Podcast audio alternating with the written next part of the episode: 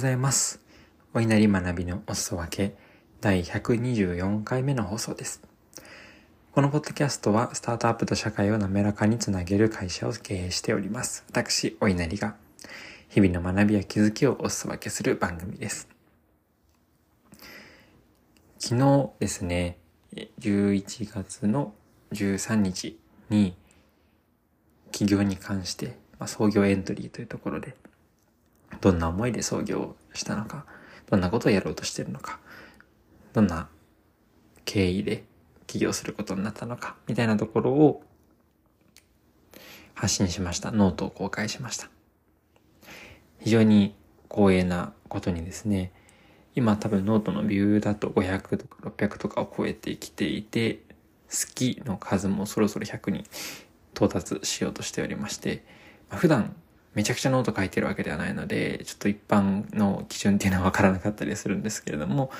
所属としては結構いいんじゃないかなと思っておりますし、X でノートを添付してポストさせていただいたんですけれども、それも今、インプレッションで4万近く出てきてますね。めちゃくちゃ嬉しいです。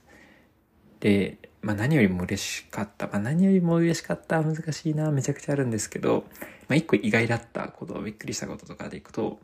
え一つも批判的なコメントとか、なんか懐疑的なコメントが来なかったんですよね。まあこれはある意味そういう次元に乗るまでの拡散が行われていない、え届いていないっていうのはある可能性もまああるんですけど、あでもすごくいいことですよね。なんかすごく優しい世界に生まれていたなというふうに思いますし、周りの方々に恵まれてるなということを思っておりまして、非常に嬉しい気持ちです。まあそれだけ、それの中ちょっとまあネガティブなことが起こらなかったっていうのがまあ一番嬉しかったことっていうのはなんかちょっといまいちですけれども、でもなんかそういう、うまあポストにも書いたんですけれども、出る杭が打たれない社会というか、誰か挑戦するときにみんなで応援して後押しして、そしてその姿を見て刺激をもらって、あ、自分もちょっとまた何か頑張りたいなって思えたりだとか、そんな社会がなっていくとすごく生きやすいですし、えー、娘だとか子供たちですね、将来の世代の方々も、まあ、どんどん自分らしく生きていけて素晴らしい社会、世界になるんじゃないかなと思っているので、なんか少し社会に希望が持てた感じがしてですね、ちょっと大げさなんですけれども、そんなことが思って非常に充実したというか嬉しい気持ちでおります。で、ジョノートの感想なんですけれども、あとはもう、あれですね、あの、何人か個人的にめちゃくちゃ刺さりましたっていうコメントをいただいたりだとか、スタートアップに関係ない方、企業に全く関係ないような方でも心が動いたって言ってくれたりだとか、あるいはこれから起業したいって思ってる方が個人的にメッセージをくれて、だとか、なんかいろんな方に届いててすごく嬉しいなっていう感じです。すいません、ちょっと嬉しいっていうコメントだけでめっちゃ喋ってるんですけれども、本日の主題ですね、えー、ちょっとこれとは話がずれるんですが、ただ延長線上にはあって、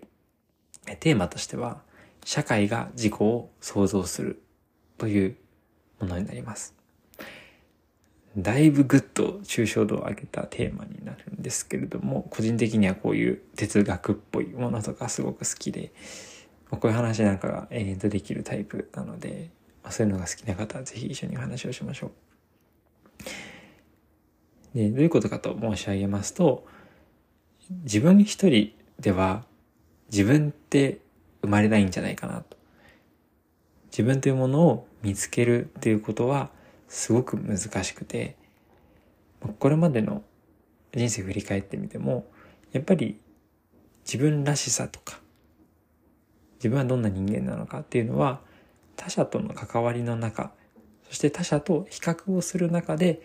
あ、自分とこの人ってここが違うんだなとか、あ、自分とあの人ここ違ったし、この人とも違くて、あ、であれば自分ってこういういうこだわりがあるんだとか、こういう性格なんだっていうのがやっとわかるんじゃないかなっていうふうに思っています。自分らしさって言われますけれども、まあ、自分らしさなんて、まあ、わかんないですよね。これは子供の時もわからなかったですし、なんか大人になった今でも、まあ、お稲荷比較的らしさを自覚してる方なのかなとは思っているものの、とはいえ難しいですよね、すごく。なんか極論自分らしさなんてないんじゃないかなってことを思ったりもしています。身を置く環境がガラッと変われば自分のアイデンティティとか全然変わったりとかもあると思いますし。うん。ただ、あの、大事なこととしては、そういったことごとですね、を恐れずにというか、どんどん他者と関わっていく、社会に身を置いてみる。仕事の話で言えば、市場に自分の身を晒してみるとか、そうすることによって市場価値が分かったり、自分の強みとか分かったりもしますよね。ちなみになんでこんなこと思ったのかでいくと、あのノートを書いた時に、えー、ちょっと勇気を出してですね、よりいいものを届けたいと思ったので、事前にいろんな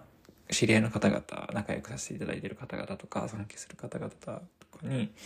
下書きを送らせていただいたんですよね。で、まあ、結構自分的には、いいクオリティで書けたんじゃないかな、みたいなことを思っていたんですけど、いざお渡しするとですね、まあ、当然そういったポジティブなフィードバックもあれば、結構辛辣なコメントとかもいただいたりしてですね、めちゃくちゃ苦しかったんですけど、ちなみにあのノートは多分制作に10時間ぐらいはかかってますね。なんか、3、4時間ぐらいでバーって一回書き上げて、あとひたすら修正を繰り返して、フィードバックもらって修正してみたいな、仕上げをしてみたいな、書いた時間よりも、その後工程の方が2倍3倍ありましたね。って感じなんですけど、で、フィードバックもらる中で、まあ、いろんな意見があったんですけど、めちゃくちゃそれそうじゃんって思うフィードバックと、いや、個人的にはこれは、ん違うんじゃないかな、みたいな。まあ、すごくおこがましい話なんですけれども、これ別に違うんじゃないかなっていうのはちょっとニュアンスは難しくって、正確には確かにこういう意見もあるかもしれないけれども、ここはあえてこうしていた。自分の信念とかこだわりがあったからこそここはこうしていた。っていうのが発見できたんですよね。そしてこのこだわりがあったからこそ、うん、自分はそれを取り入れない。ここは、部分は取り入れずに自分、ここういう理由で、ここはそのまま残しておきたいだと思ってますとか、あの、コミュニケーションしたりだとか、あるいは、そういったこだわりがあることが、まあ、伝わらなかったからこそ、厳しいフィードバックをもらったりってことがあったと思うので、それがどうしたらもっと伝わるのかっていうのを工夫して書き直したり、みたいなことをしたりしました。このプロセスがすごく良かったなと個人的には思っておりまして、明らかにノートの質っていうのは上がったかなっていうふうに思っておりますし、加えて先ほど申し上げた通り、自分が何を大切にしたいのかってものをやっと気づけたんですよね。これは自分一人でノートを書いて発信して感想をもらうだけじゃ多分たどり着けなかった感覚な気がしていてですね。事前にフィードバックをもらったからこそ、それを受けて、あ、自分はここをこだわって書きたかったんだとか、あ、こんな人に一番届けたかったんだとか、一番届けたい人だけじゃなくて、自分は欲張りさんで、より多くの方に届けたかったんだとか、なんかいろんな気づきがあったんですよね。なので、あの自分一人で閉じずに、人の目を入れていく。人の目を入れてそっちにあの持ってかれちゃダメなんですよね。ダメというか、まあ、理想形ではないんですけど、自分、あくまで自分をベースとして他人に意見をもらって、それを経てどうしていきたいのか、どうすべきなのかっていうのを自分で考える。ただ軸はずら、ぶらしてはいけない。ただその軸も他人と関わる中で譲れない部分があったりして、あ、これが軸だったんだって気づくわけですね。っていうことを、まあ、ノートの執筆の中で学び出して、まあ、これグッと抽象化したときに、あ自分を作るのは他人なんだな。社会が自己を想像するんだな。そんなことを思いましたので、えー、今日のお話とさせていただきました。少しでも共感いただいたり、毎日頑張るきっかけになっていたらとっても嬉しいです。貴重なお時間いただきましてありがとうございました。それではまた明日の朝、ちょっと、うん、今日の夜遅くなりそう、明日どうなるかなって感じなんですけれども、まあ、また近々配信できるようにします。それではまた。